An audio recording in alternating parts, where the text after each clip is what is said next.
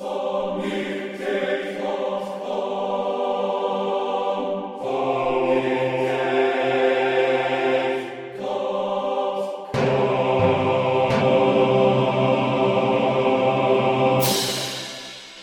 everybody, and welcome to another episode of Sonic Talk. This is episode 321. And before we go any further, I have to play something because it's in homage to a very rare. Uh, uh, well, I'll, I'll just play that.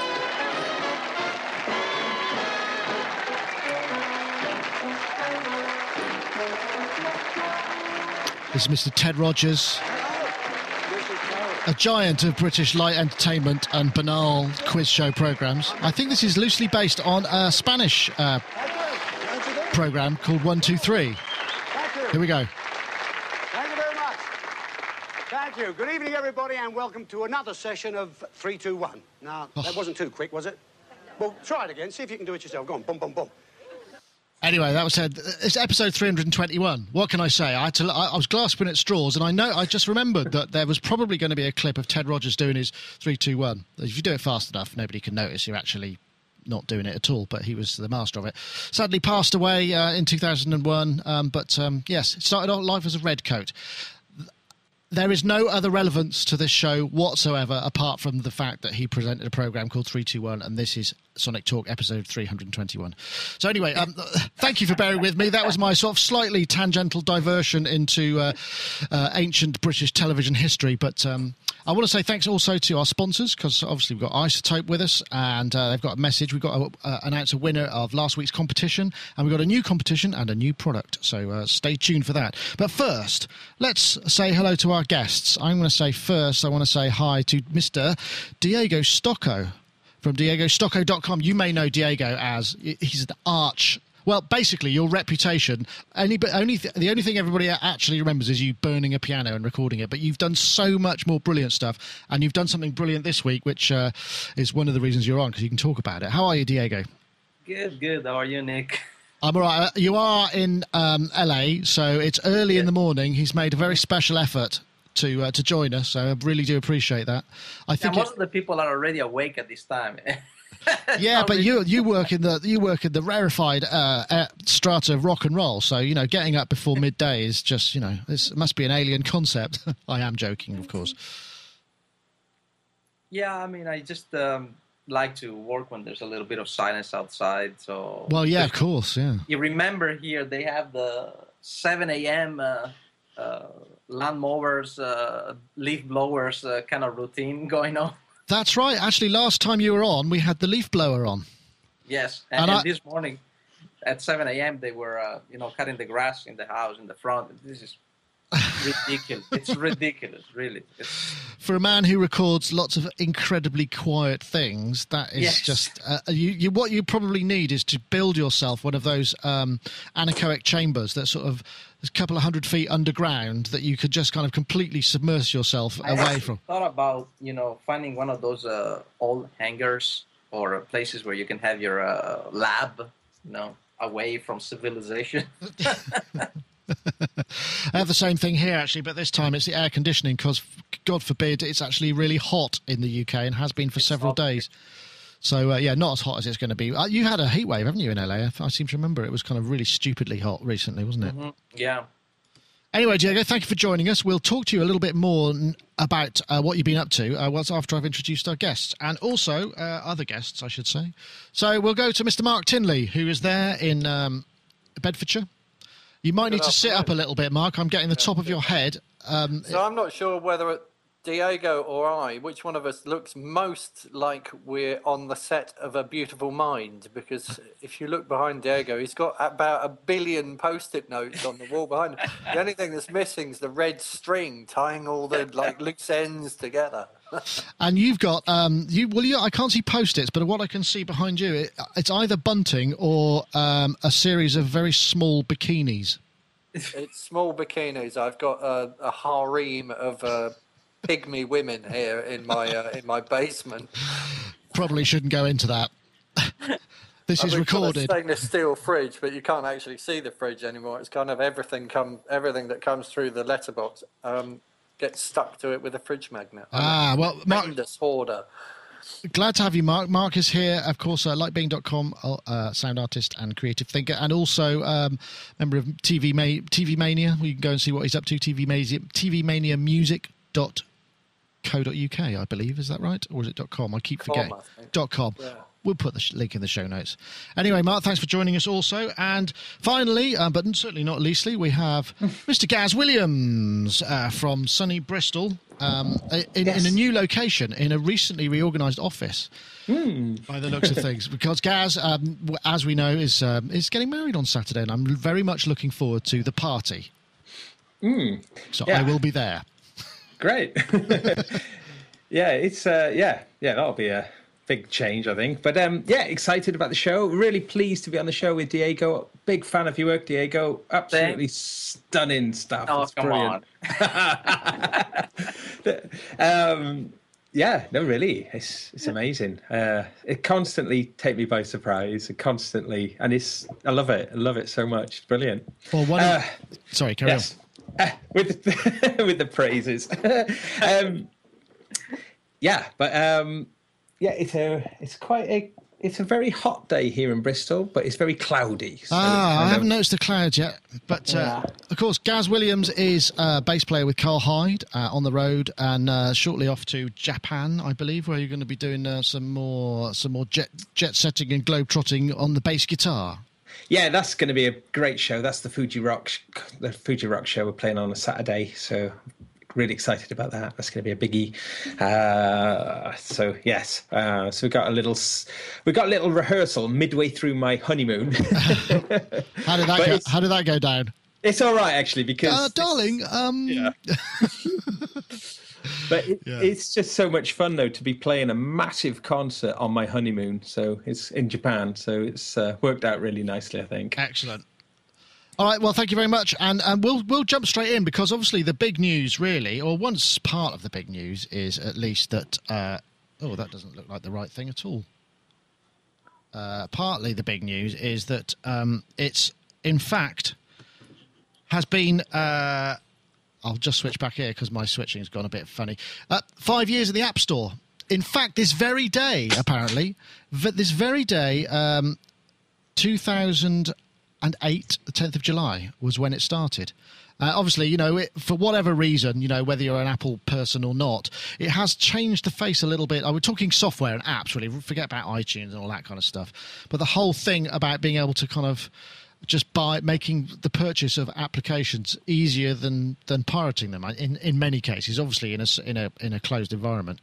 I just wondered if there's any um if, if you had anything to I mean Diego I'm presumably you know as a sound designer you must have been involved in apps in some respect you know whether it's been sound design for particular apps or maybe people probably pitching you ideas for crazy apps that uh, you can put your name to on a daily basis I'd imagine. But uh, what does it mean to you Yes, I, I did some work uh, for apps. Um, I haven't been involved actually with musical apps. Uh, I did stuff for uh, games and, and, and things like that. Uh, but I, I am definitely using a lot of apps uh, uh, when I do stuff because they sound great. I mean, they're cheap. And I mean, I have my iPad loaded of all possible things. And so I don't, I don't know how it's going to evolve, but as it is now, it's already great. And uh, I, I downloaded the free Traktor DJ app. me too yeah It was all over the place. You know, it's like, hey, get it for free. All right, I get it for free. And then uh, I didn't use it yet, but I, I, I'm gonna because I already have the, the the whatever bundle they put out. So I think it's similar, but it's nice to see something like that. Yeah, I, I think that. I mean, the main thing is, is I, I you know, I've been trying to look into it. You know, we have these various sort of doom and gloom that oh, if you do apps, you're not going to make any money. But I've equally found a few people who've kind of gone, well, I actually have. I've made make a reasonable return on it. I guess it's just finding the right sort of thing and and getting it right. And as we've said before, you know, music apps are one of the biggest kind of. Uh, uh, areas of um, uh, well, I think they've been responsible for why the app app store has got so big because they're these really neat, fantastic musical things that have created mm-hmm. the successor. And it's good to see Traktor DJ. I would have liked to have seen maybe a few more instruments, maybe even an Animoog or something, because presumably Apple are foot in the bill of these free apps. They're not expecting people to to bankroll their celebrations. I'm, at least I'm hoping so. Um, yeah. But yeah, kind of big. I'm guessing, Gaz, you've probably got something you you would add to this as well. I mean, it's a it's been a pretty big sea change, right? Oh yeah, absolutely. Uh, and it's quite interesting as well. You know, when you see on the the promoted page of apps, you know, when Thor came out um, fairly recently, the yeah, Propellerhead's Thor, that was kind of on the front page of the Apple. So you know, so getting lots and lots of mainstream attention. Where you know you think, well. Uh, uh, when was the last time a, a software instrument got so much kind of mainstream attention. Did, did you see what I mean? So, so it's kind of good. I think it's promoting uh, music technology to mainstream audiences, um, and like, and they're not, and like in Thor's case, and that's not like a, a beginner's tool at all. That's a proper serious musical instrument. So, I think that's quite an interesting part, an interesting thing there, and. Um, yes, I got the Traktor DJ free as well, which I haven't I haven't really looked at much. But no, I just realised yeah. I haven't got any music on my iPad at all. well, it, it, seems really silly that you can do this iTunes in the cloud malarkey, and then you can like pull down tunes as and when you need them. But it's only the Apple app.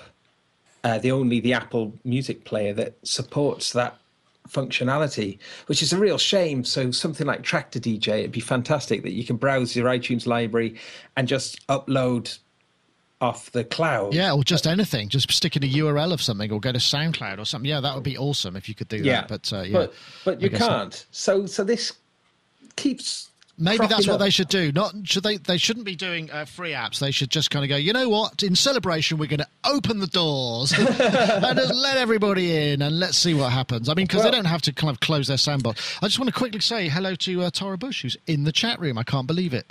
Uh, there she is. Hey, nice to see you here. I think that's the first time since she's actually been on the show. Tara Busch, of course, uh, with over in LA with you, I think, Diego. So, uh, yep, yeah, yeah, nice to see her there.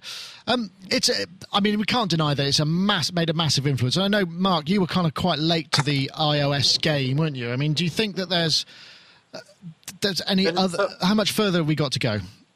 Well, I don't know. I've had iOS on a phone for a long time, but I was very late to the iPad game because I kept thinking, well, why? What's the iPad going to give me that uh, the phone can't? And then I sort of realised eventually, duh, that uh, iPad apps and iPhone apps are often quite different things, and uh, I kind of see the benefit of having an iPad now. It's sort of uh, becoming an integral part of my music making. But yeah, what I like about it is if I'm presented with a problem. So I'm sitting and I'm thinking, I need a rhyming dictionary, and they're the kinds, they're the kind of things that you just go and look in the i app store, and you go and find ten different free rhyming dictionaries, and you download one, and then you sit there and play around with different things, and eventually come up with a piece of software that you like.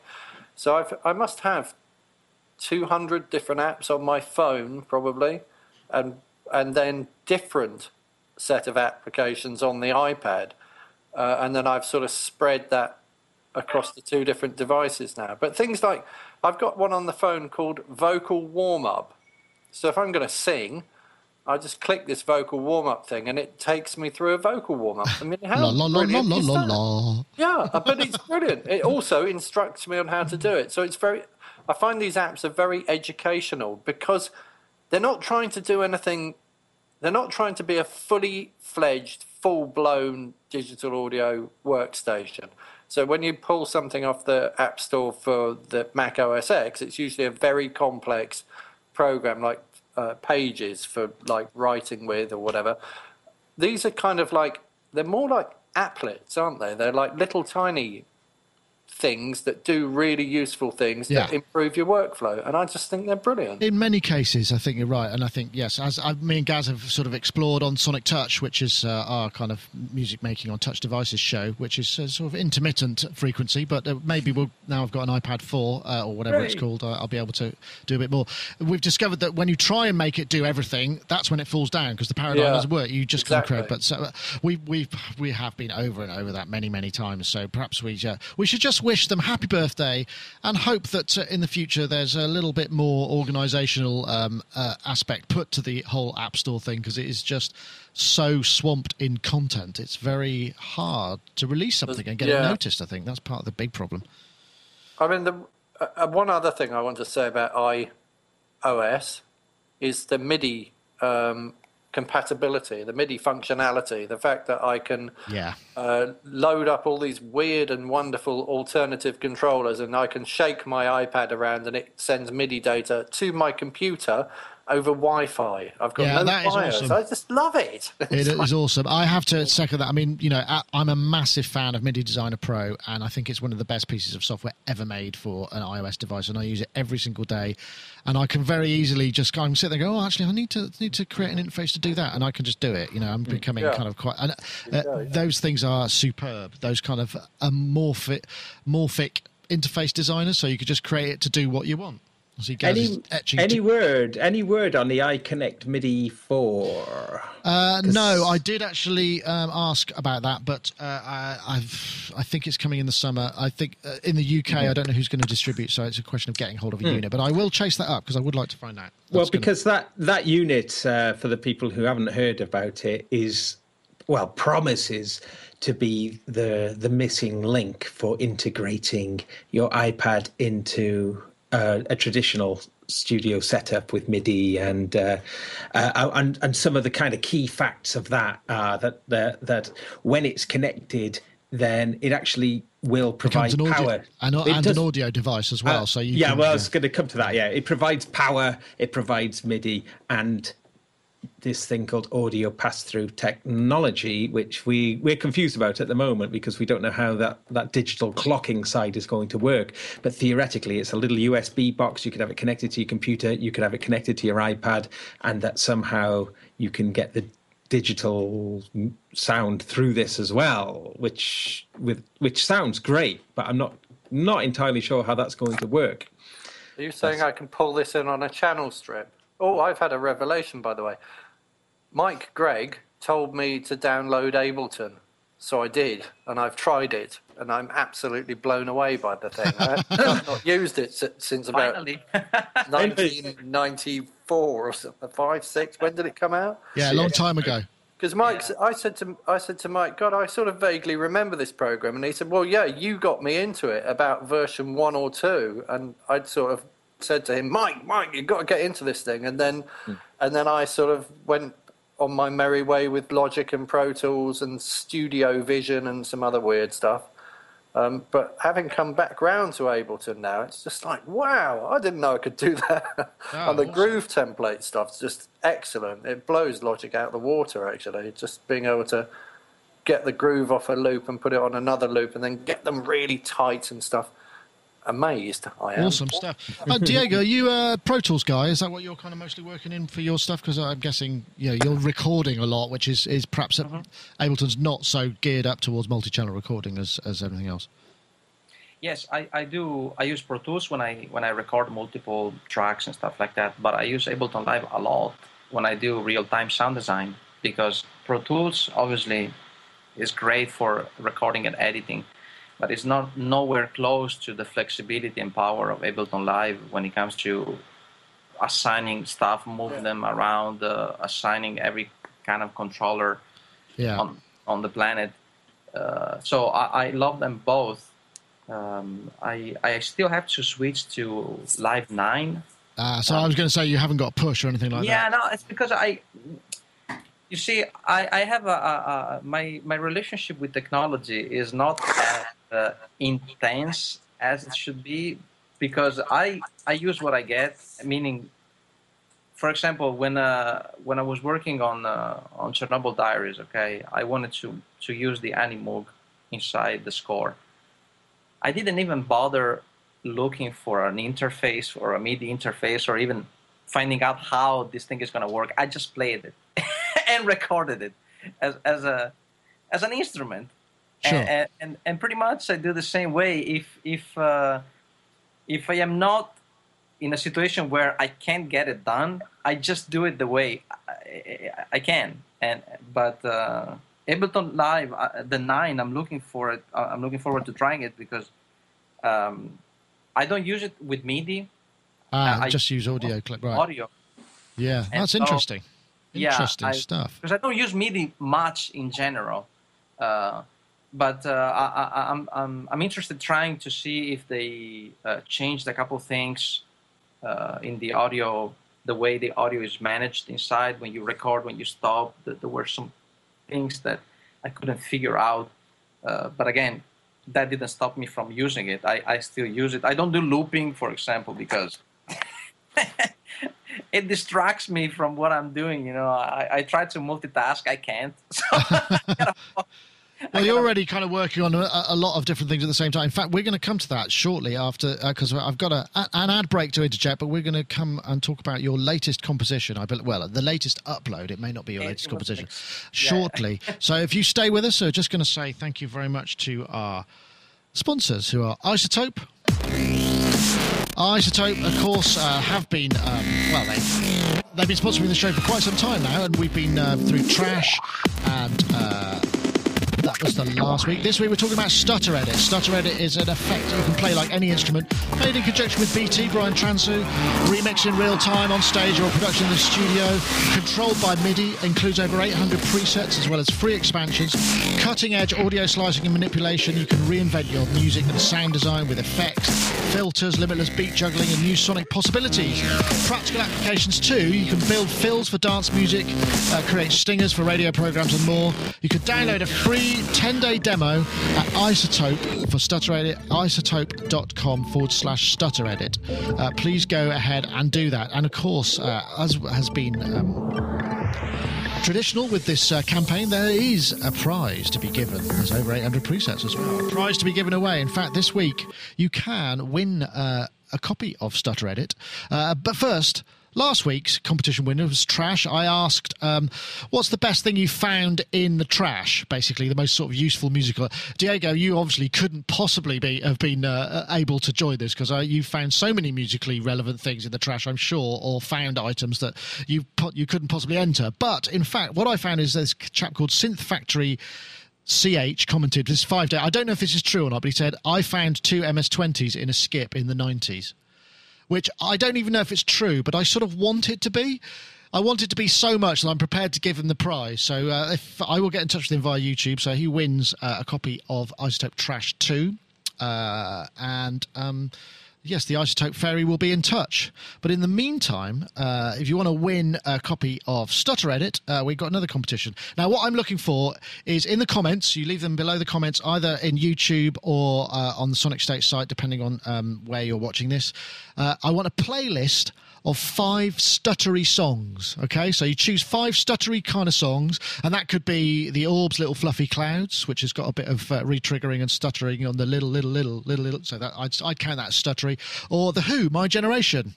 Which he actually stutters for real in that. So I want a list of five songs that have stutters in, in the play uh, uh, in the comments below, and the best playlist will win a copy of iZotope Stutter Edit. So uh, that's it for now. Um, stay tuned. But once again, we thank iZotope for their sponsorship of the show, and go and download your free ten day trial. So uh, we're going to come straight to um, Diego's tune now. This is basically, uh, well, I'll play a little bit of it. I'm trying to get it into into frame because I couldn't download this video. Uh, you've very wisely protected it there, so I'm going to press play on the on the on there, and hopefully we can hear all of that.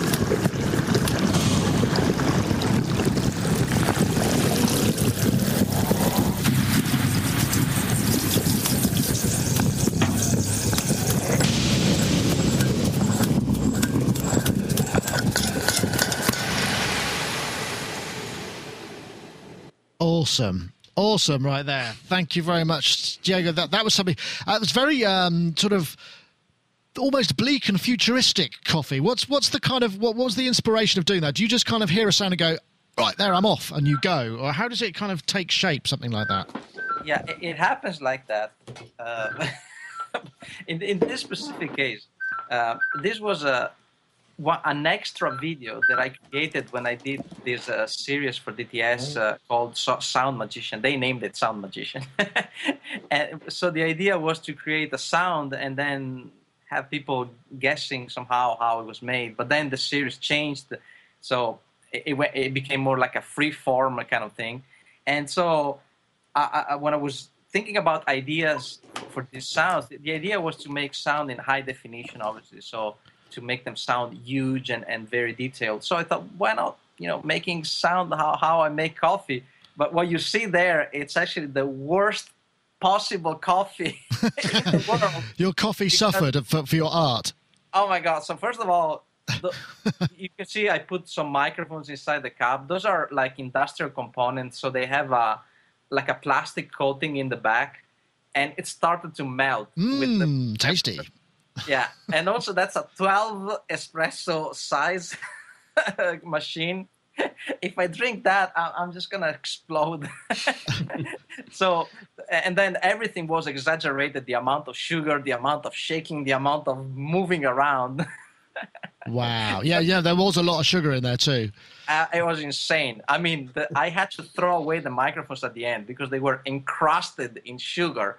I mean, they were half partially melted and with sugar on top. It was.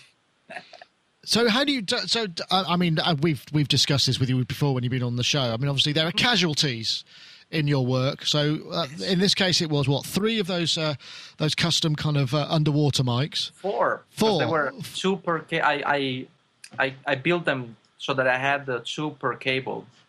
Uh, it wasn't really stereo. It was more like twice the amount of uh, capsules on the same connector. Ah, okay, I got you. Yeah, but this is stuff that it's cheap to find on on you know online.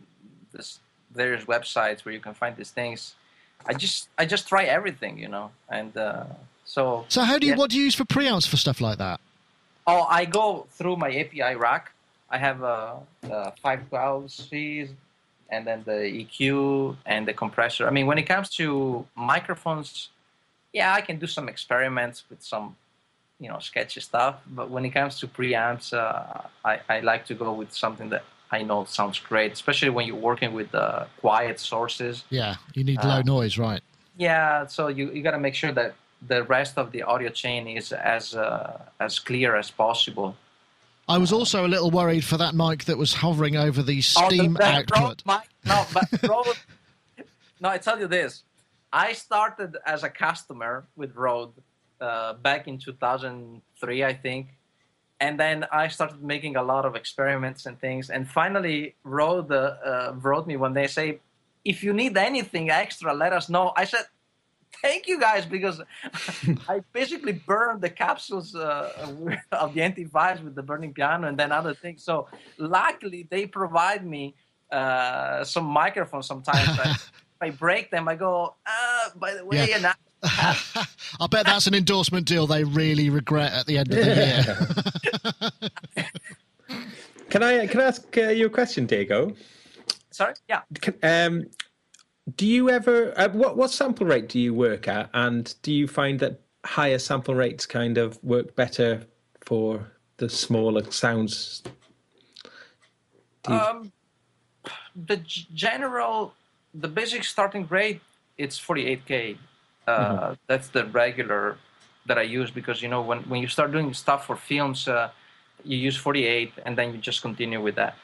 Uh, I use higher sample rates only if I know that I'm gonna do some sound design tricks on it, meaning transposing stuff down uh, a lot. ah, okay. Yeah. Okay. Uh, otherwise, Uh, but mean- you'd go up in increments of 48, so you'd go to 96. Yeah, I go and- 96 and then 192. Yeah. but unless I am creating something that you see, the point is, even if I create music at 96 kilohertz, who's gonna listen to at that rate? How how do you distribute the music that way? You know? I hear you. Uh, I mean, Peter Gabriel actually did something very nice. He he released a special edition uh, record that had a USB key inside that contained the 96 kilohertz 24-bit version of the album, and I got it right away because you know he's Peter Gabriel. but I don't think uh, people would be that interested in a 96 kilohertz version of uh, Huge Coffee. I mean, well, it'd be a, on the on the plus side, it would be quite a small download because it's, it's, a shorter, you know, it's a shorter item, I guess. Yeah. Yeah. I was, I was, I was just curious to wonder if you'd notice much of a difference in the actual sound quality of things if you record at a higher sample rate. Well, there is a difference, but again, it is if it stays uh, in my room, hmm. it's for my for my enjoyment, okay. And then right. what happens when it goes out, you know? Uh, I try. I try. I like Bandcamp, for example. It's this website where I you can you know distribute your music and everything because I like the fact that you can download also a lossless uh, format. Uh, because when you go with an MP3 at 190 kilobyte per second, it basically kills your bass yeah. and it kills the, the stereo field a little bit. So I know I.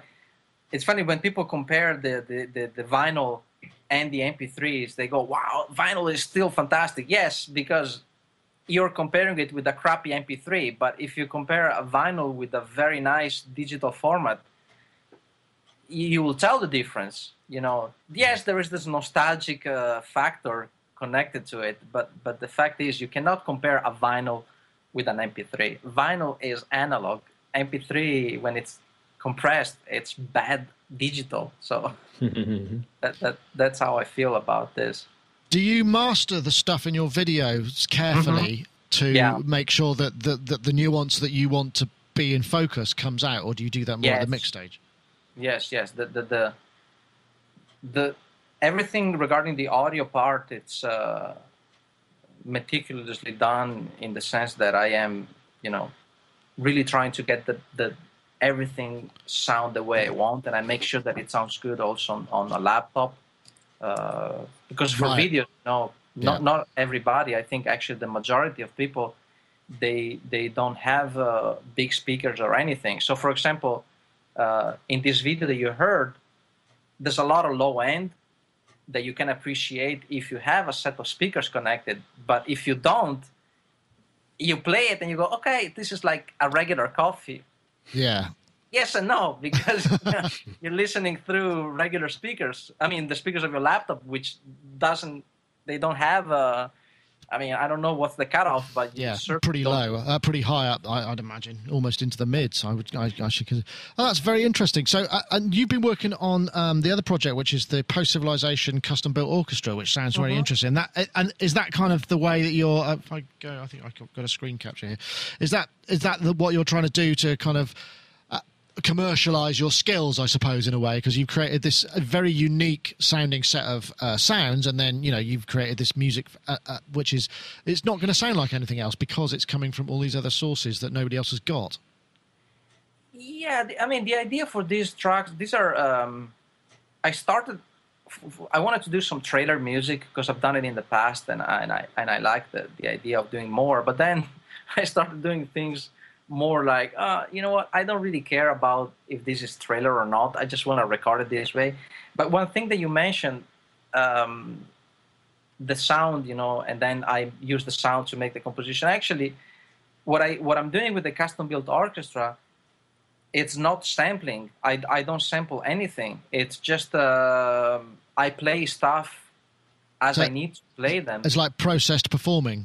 Is that kind of how you would describe? It? Yeah, in a way, yes. Yeah. Because you know, some instruments I keep them very clean. Some others I transform them completely. But there isn't um, a moment at the beginning where I. Say, I mean, I don't play things from the keyboard.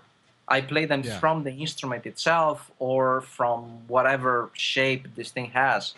What uh, What is your What is your kind of um, your bass instrument, if you like. You know, what is it that you are a proficient musician at? I mean, would you say uh, where are you coming at? Is it stringed instruments that you're coming at, no, or percussive? it's or? piano. Ah, yeah, piano. I, I I know. I started a little bit, so I know scales and things like that. So when I look at the keyboard, I know what I'm doing. But um, I found that I, I cannot write music for the Experibass on the piano. Right. Be- because it doesn't make no sense. It doesn't. I mean, it doesn't translate the, the, the potential of the instrument because on the keyboard you play one key and then okay that's the bass line but then when you're actually playing the Experibass there's a lot of noise there's a lot of rattles and stuff going on and to me these things they, they cannot be translated with a different interface you know Yeah. Okay. that, that's the nature of the instrument you know you can sample it and simulate the, the way it behaves but why do i have to sample that i have the real thing you know yeah, well, of course. Uh, yeah, absolutely got you there. I'm just trying to find a, a picture of it now. This is your uh, Experibass right here, which is a sort Yeah. of, well, it's like it, it, it, it's a kind of um, equivalent of the um, the Led Zeppelin Stairway to Heaven dual neck SG, but it's got three. so it's got. so, are you really a closet? You, do you have to put your foot up on a monitor to get the best out of that, and kind of, you know? Are you are, are you a closet rock guitarist tr- trying to break free through through this instrument, or is it uh, it, it was came from a different place? Maybe because the thing is, I, I'm not a double bass player anyway. So when when I built the instrument, I had this gigantic thing in front of me, and I thought, okay, now what? so I, the idea was to build an instrument to to to to feel what happens in in real life with the you know when you do physical modeling that you can extend the size of an instrument. So you can say i want to have a trumpet that is like uh, a mile long and, and what happens. But then i thought okay what if i do that experiment in real life? So what if i connect string instru- string uh, um, violin strings on the body of a, of a double bass? And so that was the beginning. And then after i built it i thought so what do i do now? Because i can't really play it. I don't know the finger techniques and the, and the so i just went with what made sense to me in that specific moment now i can play it a little better but still i don't play it as a double bass i still play it from the front with one finger but I can apply much more pressure on the strings and with the bow than a traditional technique because I'm, I'm you know, holding it in the worst, you know, I'll show you. There's um, people actually complaining online because they say your, your, Your bow bowing technique sucks. Yeah. It sucks because you hold it like, like a hand-fisted thing, but this is how I need to do it to really make those sounds happen the way they happen. Otherwise, it would sound very gentle, and I, I'm not into that. I cannot Right. play. It. So, I mean, I can play it rough. At least to at least to another question. Actually, have you ever found that you've put this time and effort into uh, a concept of an instrument, and then when it comes down to it, it actually just doesn't really do anything for you, and you have to kind of you have to go back to the drawing board, or is it more? Do you, is there a kind of longer process so that it will always yield interesting results? Well, probably. Well, when I was a kid, I, I broke a lot of stuff. I mean, I was. I was just taking apart the guitar, getting very excited along the process, and then, okay, now what is this? I mean, this is nothing anymore. And then I thought, okay, I'm gonna put it back then, and I couldn't. So I ended up with a bunch of stuff on the floor, and that was it. Now I kind of have a sense of what I'm doing, so I don't really uh, go to the extent of building something complete without having an idea of how I'm gonna play it. so Ah, okay. luckily, luckily, yes, I I, I improved. Well on the way. fielded, well fielded, sir. There was my question. So, do you do you screw up really badly? And it's like not anymore. That's a that's a great answer. yeah, no, but, but but the thing is, the thing that I like about these custom built instruments is that you cannot expect them to uh, sound or respond um, as a traditionally optimized instrument because they are not optimized in any sense. Sure. So basically, you get a, you have an instrument in front of you. You do something, you record something, and then there is uh the recording process, of course. So it's a learning experience uh, that pushes me into trying something different. I actually have a video in the works in these days that I don't know when I'm going to publish it exactly because I want to see if I'm, I'm going to put it out before the summer or after the summer. But anyway, it's it's um it's an instrument that if you look at it, you go, "What is this?" I mean, it's it's just funny looking, you know. But then I I figured out ways of playing it that actually make sense. Ah, do you have to figure out? Do you, do you think about what it looks like as well? Because a lot of your products are, are video based. Do you have to kind of do something? Because there might be something that just looks like nothing but sounds great, but that's not. Mm-hmm. It's not quite the same impact, in uh, uh I guess. Yeah, sometimes I, I, I am inspired uh, visually, so I, I start from the visual idea, and, and then it becomes something that I can actually play. But there is, I don't really have a rule that I always go one way or the sure. other. Sure it's a random process. Sometimes, you know, I build instruments and then I take them apart because I needed the parts. For example, needed, yeah, because uh, if I am in a hurry and I need the machine gear for the guitar, I look around and I go, mm, well, that one is not really that precious.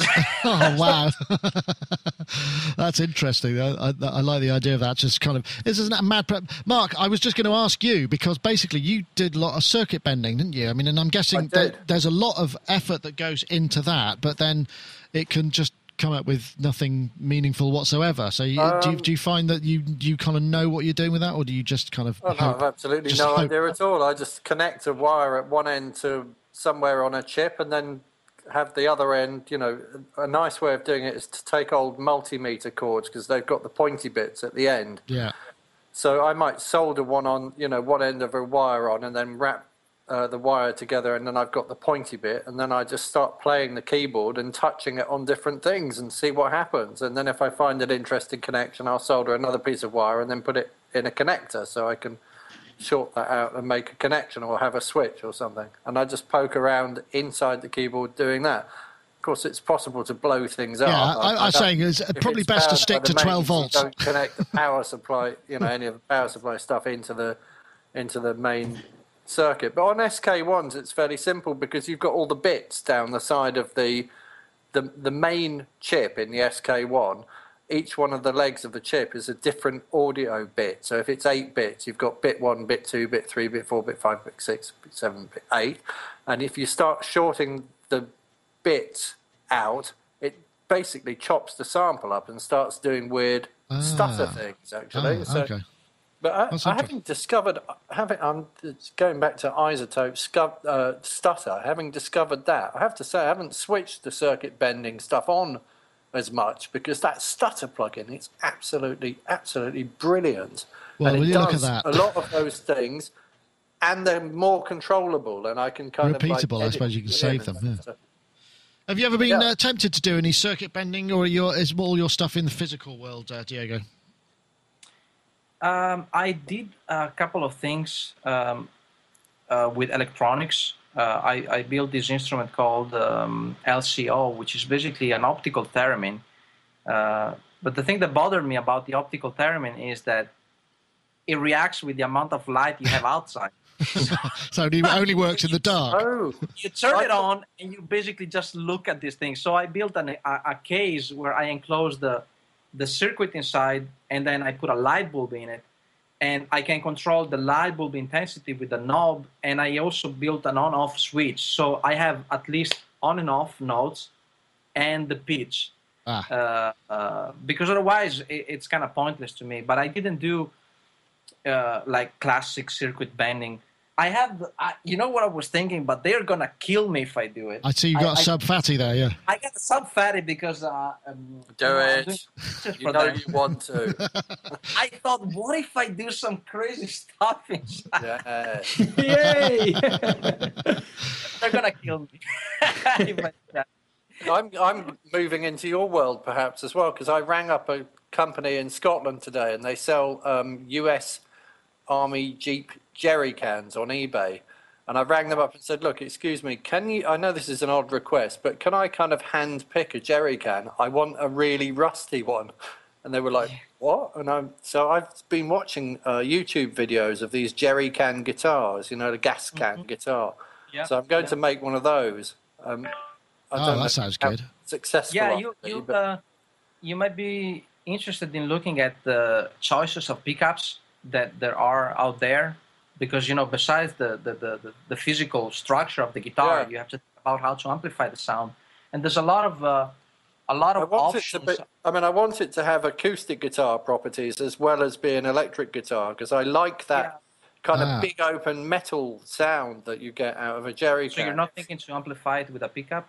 You're No, I'm- gonna rec- Well, I was actually thinking about ripping my Line 6 Variax guitar to bits and putting the Variax electronics inside it.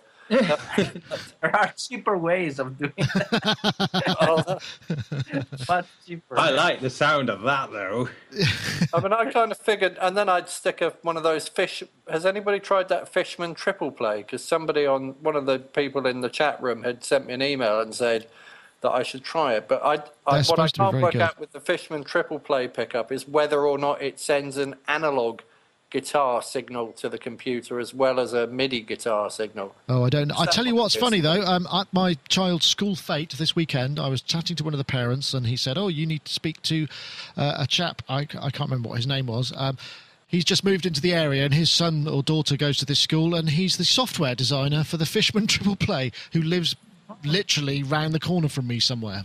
uh, whose daughter or, or child goes to the same school as mine. So that, uh, that's just sort of fairly random. So I, I'm hoping I'll I get. thought they were an American company. yeah, so I think though. he's just come to the. I, that's all I know.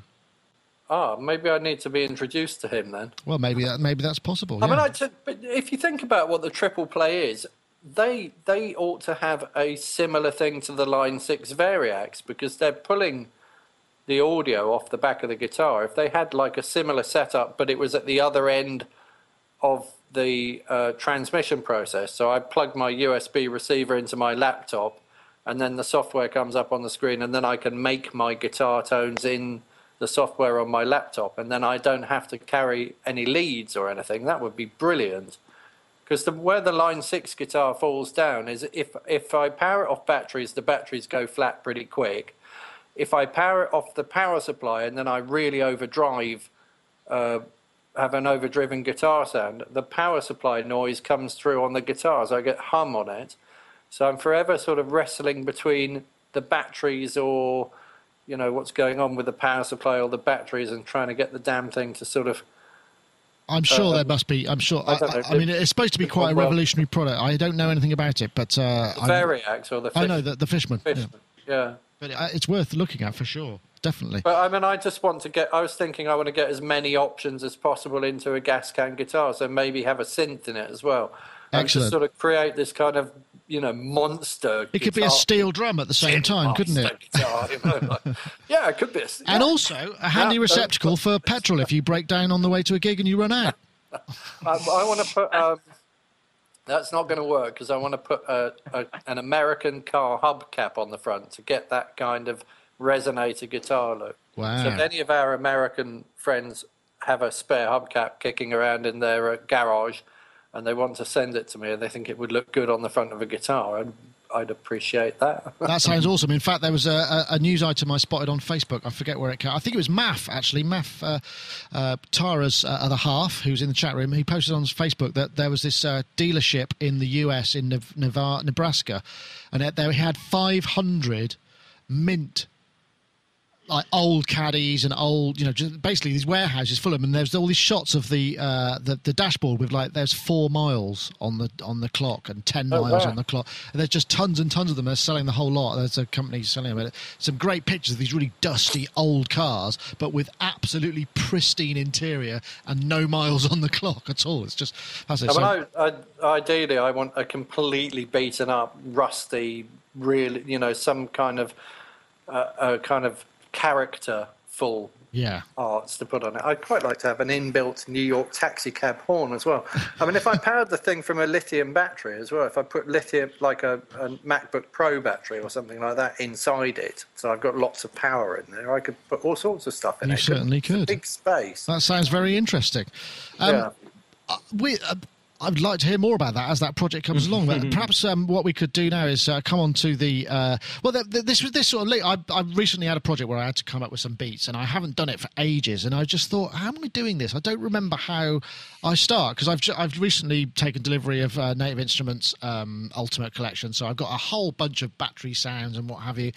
But I just sort of found myself floundering a bit because I, I couldn't remember how I used to do it. And I think it was I would create like a maybe a set of sounds that I like the sound of, and then I would work with those and kind of create. So I'd have a vibe instantly that I'd already made those creative decisions. And I'm guessing, you know. Um, you know, for, for, for, Diego, this must be very applicable to you because you create, you know, you maybe hear a sound like there's the leaf uh, on the uh, turntable, which was I thought was very ironic considering the, our last conversation about the leaf blower man. Uh, he could yeah. be collecting the finest leaves for you, and you've been dissing him all this time. But anyway, uh, and I wonder how you kind of create something from when you're actually discovering the sound as you go, because it's it's even less. Um, sort of pre-made and so quite hard to, to, to create those sort of bits. I don't know how you how you tend to work that way. Uh, well, I, I think I am uh, doing like a psychotherapy journey through the things that bother me, and then I transform that into music. and this was the example of the guy with the leaf blower. But something that I, I, I, I thought was interesting about this topic is that um, to me, the groove, the sound is the groove, meaning that if I if I hear something and then I build a certain groove around it. If you replace the elements, the groove itself doesn't move the way it moved before. It's kind of an obvious thing to say, but at the same time, it's like saying you get you get those groove, you build a structure in MIDI, okay, and then you re- start to replace sounds around. Yes, you can get some interesting results, but to me, what, what's proven to be more effective is once you find a source that you like, what is the groove inside that source. And also, what I try to do uh, with with these new videos that you've seen, I don't do sampling. So I basically take a, take an element like a leaf, I rub it on the on the turntable, and that's it. Uh, meaning do you, that do you that, do you stop when you found something? Go, oh, that loops nicely. That feels like it's got. Oh, that's what I do. Yeah. I recorded like an hour of stuff, and 50 minutes of it was nothing. It was like like I like, all right. but the remaining 10 minutes were like gold. they were like really cool stuff.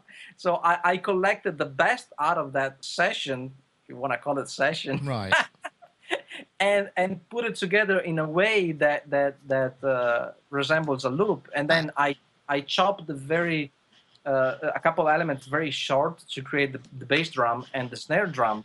But uh, I like to I like to to basically let the element in front of me tell me what what's the music. Ah, what, what, well, that's interesting. So you go for the sort of splurge of creative performance, and then there's mm-hmm. a different process for putting it all together again. I see. Yeah.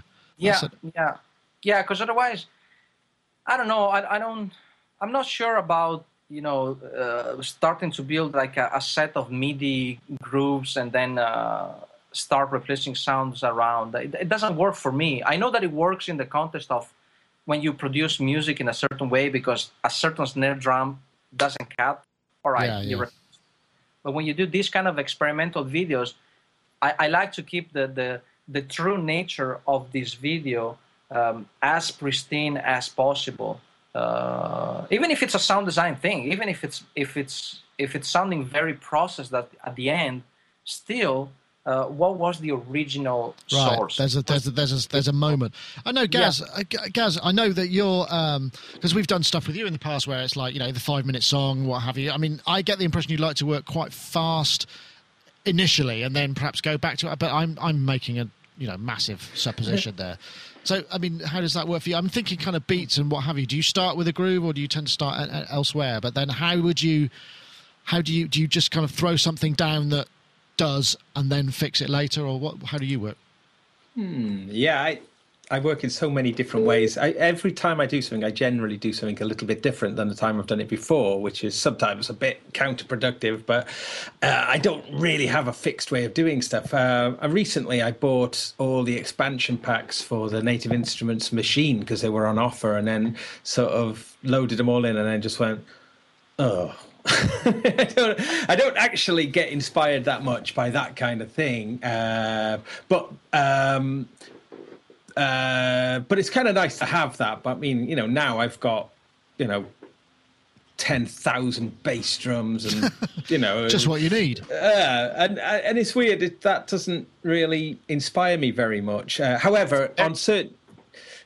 If I may say, if you remember back in the early days of sampling, uh, that was the way to go. You know, there was a, there were there were best service uh, uh, CDs called a hundred kick, a thousand kick drums, a thousand snares, and th- things like that. I think we're just past that point. Uh, yeah, I I agree. I agree. I, I, agree. Uh, I mean, I I recently got the Teenage Engineering OP1, mm-hmm. and I love it. And I kind of just sample things, and and, and you know, I, I'll, the little microphone in that is surprisingly good, so you can kind of just um, just hit on things to you know a little bit of a, a Diego Stocco approach, you know, just hitting all sorts of stuff, looking for things.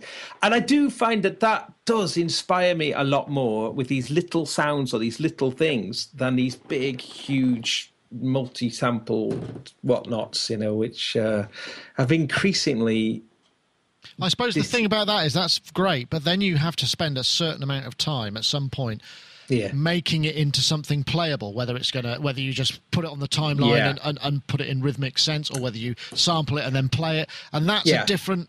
That again is a different part of your I brain, isn't it? Just coming back to the question about where the inspiration and what what where you get going, I think um, I could then later turn to the machine or the Ableton Live or whatever, and then use the various techniques to. Um, to then hone in on stuff. I mean, I've mentioned this before on the show, uh, something that I've been increasingly doing, and I really just love so much is using is just recording a drummer playing in free time without any click track and just just you know good drummers good musicians playing either with other musicians or just on their own bringing that into Cubase using the new function in Cubase that extracts all uh, the, the the works out the whole time grid to the real time performance. And then I start playing with something like the machine, which inspires me no end then, because the grid is this constantly adjusting thing rather than it being the block grid, which is like in computer time. Yeah. Because it's in the free time of the performance, you know, I love the kind of that sort of juxtapositioning of the of the very grid based thing that the machine is with this human evolving thing and it's really interesting you know because you put in a little one bar loop on and even that has some life it, it, just comes alive and then the whole process of it, it, just becomes inspiring to me then you know before or, or if i was just to go to say maybe the machine and be locked into sort of everything just in this rigid rigid rigid it bores the pantaroonies off me. It really does. Mm. I'm just um, so yeah. So I, uh, I I think it is interesting. Uh, uh, interesting time, and I, I, totally agree with Diego that we have moved on quite a lot now, and uh, uh, I, and that that's exciting for me. That's exciting for me. I love the fact now I feel using that Cubase technique is that musicians are back and in charge of the grid. 20 years we've been suppressed by grid, lock, lock, lock, lock, lock. And like drummers, drummers have been have been kind of written off because they can't play to the grid. But I've been playing with them as a bass player. I love the way that they move and that they're dynamic forward and back in tempo and slow and, and push and pull. Uh, but then when you put them down in a studio thing, they have to conform to the click because the click makes everything easy. They, the producers all want it to the click because it saves them time. They can go and do all their cocaine and pub or whatever it is. you know. So they're getting everyone. Not anymore everyone to do. Not anymore. um, but yeah, but you know, but uh, it, it, it, I just love that. I love the feel. I love the idea that you know that that, that grid based thing just becomes a human. Yeah, that's a very interesting thing, Mark. Um, when you're doing, I mean, I know that you tend to work quickly, and do you use Apple Loops? I'm trying to remember because I remember when you're you work primarily uh, within Logic for composition, right? I mean, I was what happens with me is I go to do some work on the computer. So last night I did a remix for someone recently, and the guy said to me, "Can you send me stems of everything?" So I was just like, "Right, okay." So I sat in front of the computer, and I set the thing up, and it was making stems. Um, so then suddenly the computer's not available to me, and the next thing available to me is an electric guitar, which is sitting at the back of the room. So I picked that up, plugged it in. This was about quarter past 12 at night, I hasten to add. Um, so the machine's still making stems, and I'm just strumming around on the guitar. And then I was like, oh, this is good. I like this. and then I had to stop making stems, and then I opened a session in Logic and just basically played to a click and started throwing a song together. And within about an hour and a half, I had a song. And it always it always starts with I'll just be noodling around and something will catch my ear and I'll go, oh, uh, that's new. I've not done that before. Where did that come from? Then it becomes like a, a absolutely compelled to do something with it, and I can't sort of help myself. And then um, whatever's to hand and whatever makes that process work as quickly as possible. So it's about you know finding things that I hear that capture my ear in the same way that that initial riff captured my ear, and then dropping those things in, and it's sort of it's part chance, part the, the key skill is not my playing ability. I can play, but I'm not a, a virtuoso. But the key skill is listening and hearing things and going, that works, and dropping it into the session. And so sometimes it's Apple Loop, sometimes it's stuff out of Kontakt. Um, quite often it's GForce synth. Sometimes I will turn to the V synth or whatever's to hand really, and whatever feels like it's the next thing. There's a gut instinct to like grab something in the room that's the next thing to go to, and it just kind of goes. Like I'm, I'm, guessing the thing is, is so. For instance, if you go to Kontakt and you say it could be that, presumably there is a core sort of thread of stuff that you might use. Because I mean, there are millions and millions of samples, you know, tens of thousands. How do you know which where to start with that? Or do you just go, yeah, that kick, that's fine. You know, you know, that's, that's you have to have you have to have these kind of. I've always done this weird noodling, these weird noodling sessions. You have to have it's not always about creating music. Sometimes it's about doing a little bit of housekeeping. And the housekeeping is sitting down with a program and going through all your sounds. If you don't do that, you don't know where anything is. So with Apple Loops, it's overwhelming. So sometimes I'll do it by name. Uh, with Ableton Live 9, which I just got, the, I actually flicked through every single sound in the whole thing the other night, just playing around with it, going like, right, what's here? And then that's in the back of your mind and then you sort of think oh oh hang on there's a sound in ableton that might work for this and then right. you go in there and you get it. So um, which is why these massive sound libraries when somebody says to you oh i've got this massive sound library it's meaningless I kind of like go, yeah. okay great well that's good but I, I don't know what's in it. So and then i go i want a snare that sounds like this and if they can't interpret what you're trying to get across actually if somebody says i want a snare that sounds like the snare on let's say I don't know uh, the beginning of Simple Minds. I'll go like, okay, let's just go on bloody YouTube and get that snare and just sample it straight off the record or the CD or or sample it straight off YouTube if that's what it takes, and we'll just brighten it up and clean it up, put fresh reverb on it, you know. So, you know, if the, if they know what the sound, if they know the sound that they want, you just go and if you can get it, yeah. Well, I suppose, yeah. yeah. I suppose that's a, that's an interesting point. Well, interesting uh, um, insights into how that works. That's uh, I'm glad uh, that we. Uh, I'm going to, get... to, have. I'm afraid I'm going to have to go because I need to take a child to a school play now. So um, I'm going to have to. Uh, well, I appreciate that, Mark. Thank you. Um, thank you for uh, thank you for your. No, thank, well, thank you, thank you. Um, likebeing.com, Mark Tinley. Thank you very much for joining us. If you hang up, then there will be two, and okay, then we brilliant. can. But have a good. We'll see you all. Have a good school week. play. Take care. Bye. Cheers. Thank you. Bye. Bye. Bye.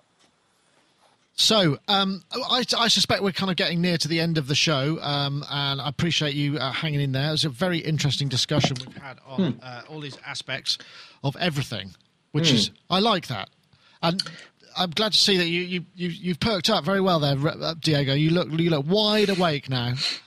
I think must be you know, we must have stimulated you enough to kind of bring you out of your yeah, sleepy condition. Especially so. Mark's uh, last uh, comment about going on YouTube and stuff.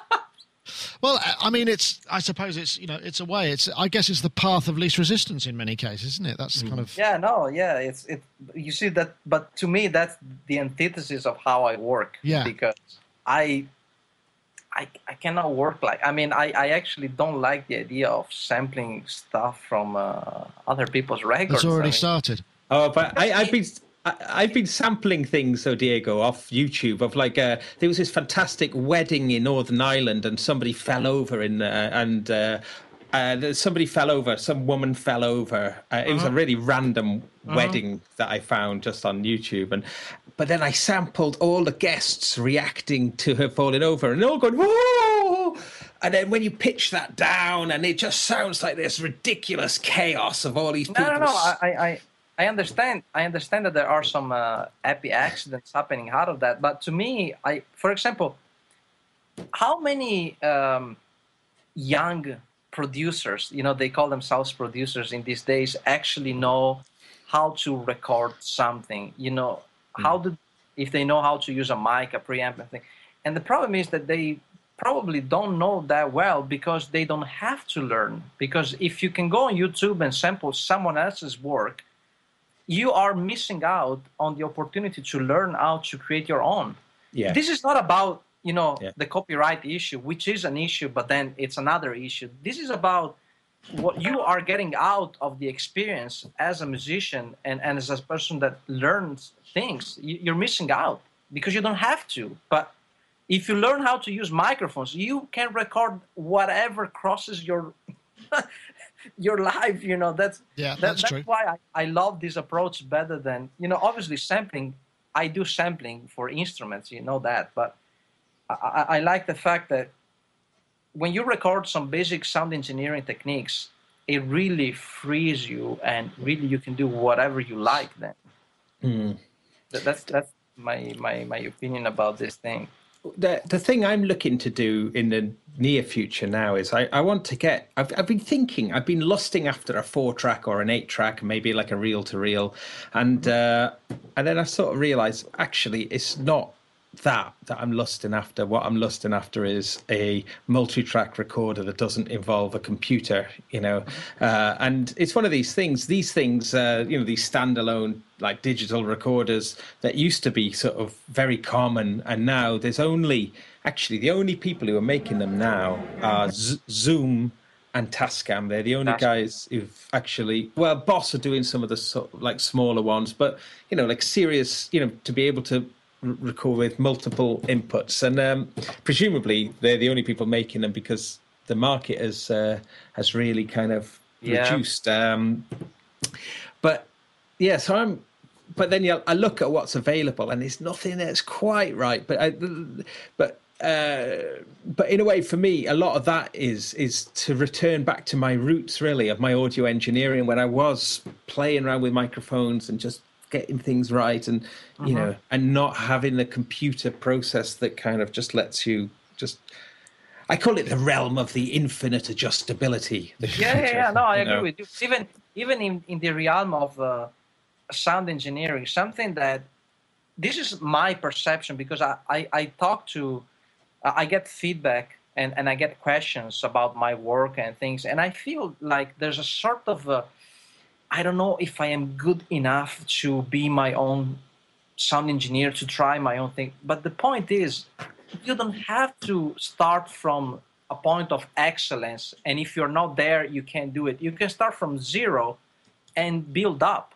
There's there's the beauty of learning. It's exactly there. You know, you, you learn and you know you use what you have you you know what you do and then one day you go oh by the way if i do this differently then it sounds better. So the process of learning these things it's in my opinion very important wh- when it comes to how you make music how you record your sounds and everything because wh- when you learn these things they become yours.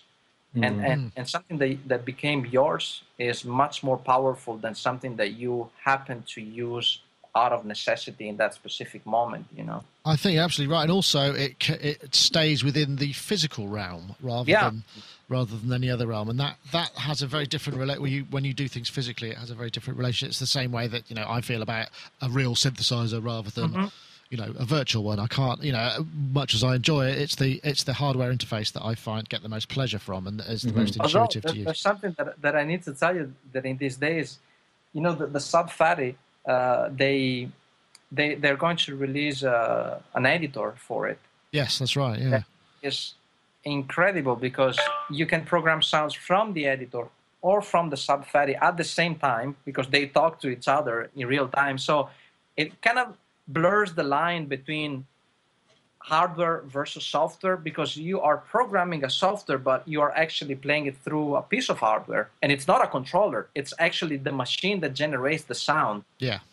It's an interesting experience because I was finding myself tweaking things on the screen and then tweaking the filter on the on this. So it's an interesting uh, interesting approach, you know. Yeah, Uh, most definitely. Well, I've got one in for review. I'm going to get round to it one of these days. When the temperature Mm-hmm. drops a little bit, I might be able to force myself to turn the air conditioning off and shut the windows. But because uh, unlike the uh, cardioid mic I'm using here, I've, uh, all of the clip-on mics are, uh, uh, are omni, so you get masses. Any any ambient noise you get, um, Mm-hmm. you get. You can't use cardioid for for uh, lavaliers because there's too much bass and directionality, so you get a bit more Oh. freedom. I'm- not sure anybody's interested in that, but I thought I'd mention it.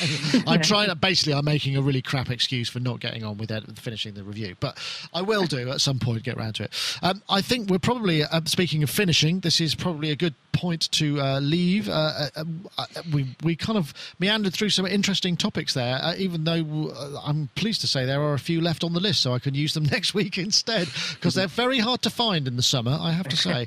but Diego, I want to thank you uh, tremendously for joining us. That was really great for you to uh, of you, you, to, to come down. Thank, Thank, you, very thank much. you, guys. It was uh, and also Mark. It was uh, great chatting with you guys again.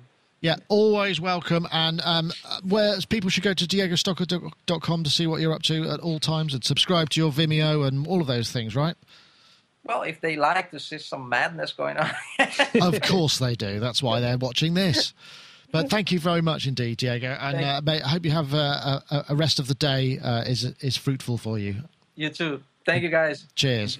And Cheers. also, uh, thank you very much to Gaz Williams over there in Bristol. Um, I will see you uh, physically uh, at the weekend. Looking forward to that. Yes. So, um, yes, and have a great week. Thank you Yeah, for joining thank us too. Thank you very much. Bye bye, Right. everyone.